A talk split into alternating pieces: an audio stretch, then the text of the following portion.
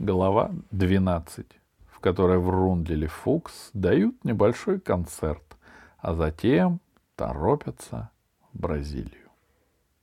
На берегу нас окружили какие-то дачники в купальных костюмах. Смотрят, аплодируют, фотографируют, а у нас, признаться, вид самый жалкий.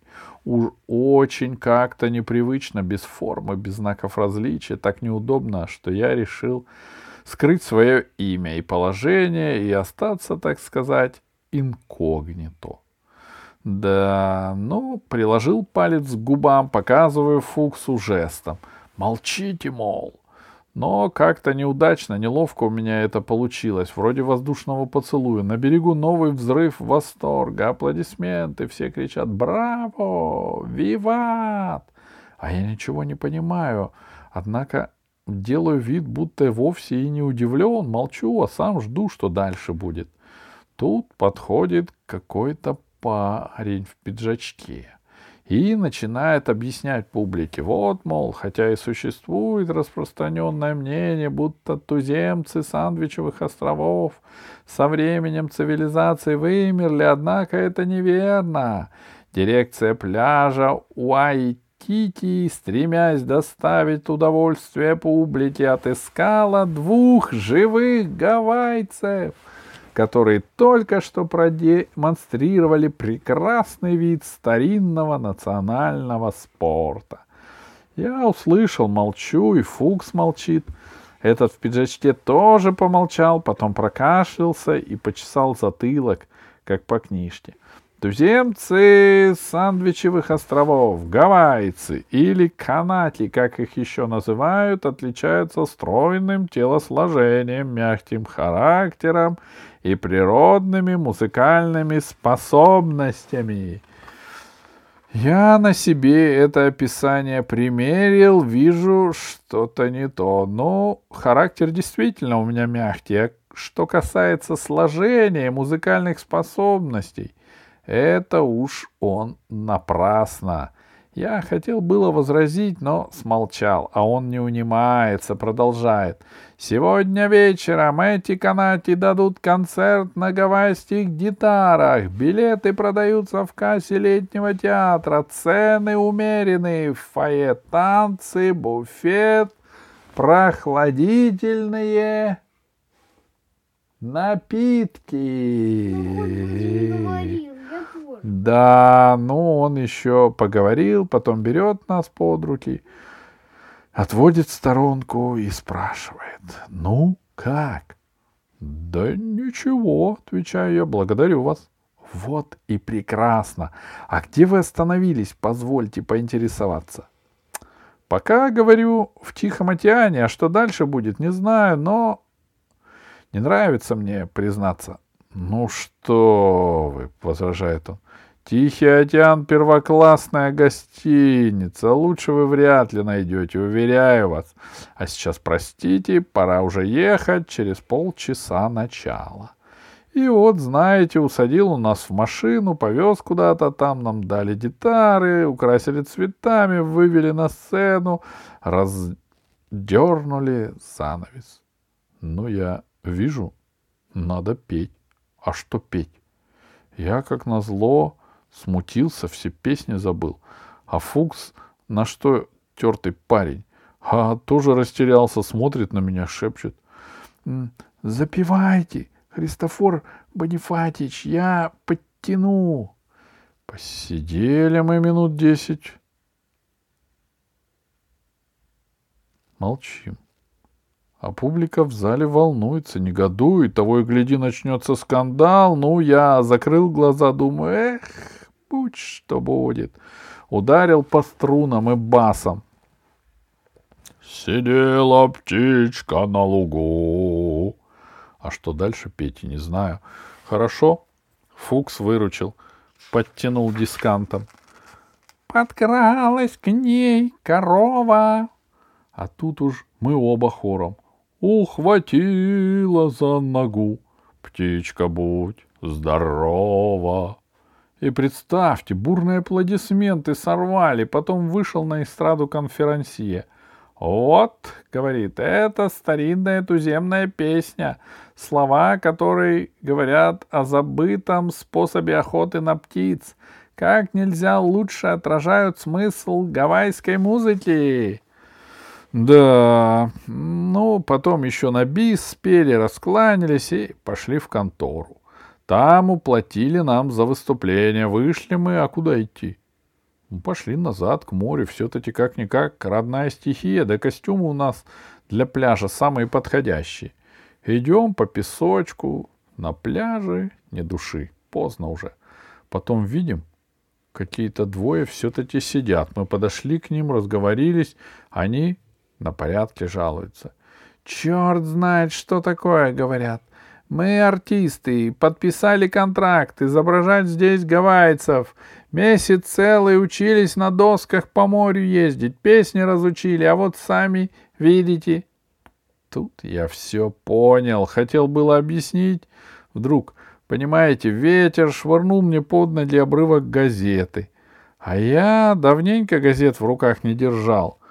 Не погнушался, подобрал, встал под фонарем и углубился в чтение. И поверите ли, смотрю, Фотография. А на фотографии мой старший помощник Лом.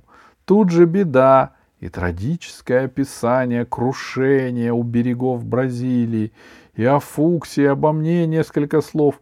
Да какие еще слова, я даже слезу пустил. Да чего трогательно. Отважные мореплаватели пропали без вести. Да, и тут же рядом в газете объявление. Пользуйтесь воздушным сообщением Тихоокеанских линий, регулярные рейсы в Штаты и в Бразилию. Вот что, Фукс, говорю я. Пойдите-ка купите билеты на самолет в Бразилию, да, закажите что-нибудь из одежды. Мне титель и шинель, ну, а себе по усмотрению. Фукс рад стараться умчался, а я тут на пляже остался этих фальшивых гавайцев развлекать, а то пойдут еще в театр, выяснится все это дело, скандал получится, задержка, неприятности. Послушайте, предлагаю я, день у вас все равно пропал, так, чем здесь сидеть, возьмем лучше лодочку, да покатаемся, смотрите, какая погода, тепло, луна светит. Ну и уговорил, а тут и Фукс вернулся — докладывает об успехах. Костюмы заказал, нынче же будут готовы. А вот с билетами Христофор Бонифатич худо. Взял один билет на завтрашний вечер, а больше и нет, все места проданы. — Ладно, говорю я, вы это положение после обдумаем, а сейчас поедем, покатаемся. Ну, взяли лодочку, поехали, и так славно покатались, ночь катались, весь день катались, осмотрели все окрестности и вернулись как раз вовремя. Два часа до, до отлета самолета оставалось. Распрощались мы с этими артистами, побежали к портному, а он, негодяй, запил, что ли, но только ничего не сшил. Я, знаете, возвысил голос, отчитывая его, а он только руками разводит. «Помилуйте», — говорит, — «я вас вчера ждал, вчера бы и приходили, а сегодня у меня ничего не готово». Я вижу, проку не будет с такой логикой. Давайте, заявляю, что есть. Не в трусах же мне лететь в самом деле. Ну, он порылся в шкафу, достал макинтош. Вот, говорит, только осталось из готового. Это мне прошлый год один джентльмен заказал, да что-то не берет. Я посмотрел, материал добротный, покрой модный. Ладно, говорю я. Беру. Получите сколько следует. Забрал Макинтош и пошел. Вы бы, советует Фукс, его все-таки примерили, а то вдруг не в пору. Но я вижу дельный совет. Встал тут же в тени баньяна, развернул обновку, накинул. Смотрю, понимаете, новое несчастье. Этот джентльмен-заказчик или был вдвое выше меня, или на рост шил, уж не знаю. Только на мне его Макинтош несколько странно сидит, а делать нечего. Назад нести все равно ничего не подберешь. Снизу отрезать уж очень некрасиво получается. В, сам... в самолет в таком виде чего доброго и не пустят. А так носить это и шагу не ступишь, в полах за... запутаешься. Но придумать что-то нужно, да поскорее, то самолет улетит, билет пропадет, и все, и вовсе здесь застрянешь. И тут, знаете, Фукс молодец, не растерялся. О, говорит, да ведь это же замечательно! Мы в этом Макинтоше по одному билету вдвоем полетим. Только разрешите, разрешите, присядьте немножко так, подставьте плечи. Ну и знаете, взгромоздился на меня, напялил это пальтишко, застегнул на все пуговицы, отдернул. А теперь, говорит, полный вперед, да поскорее, а то что-то нами полисмен интересуется. Пошли в аэропорт к самолету, Фукс предъявил билет, нас провели, показали место, но уселись кое-как, собственно. Я уселся, а Фукс стоит на сиденье головой подпирает потолок. Я посмотрел в щелочку, вижу и остальные пассажиры на местах. Всего, кроме нас, пять человек.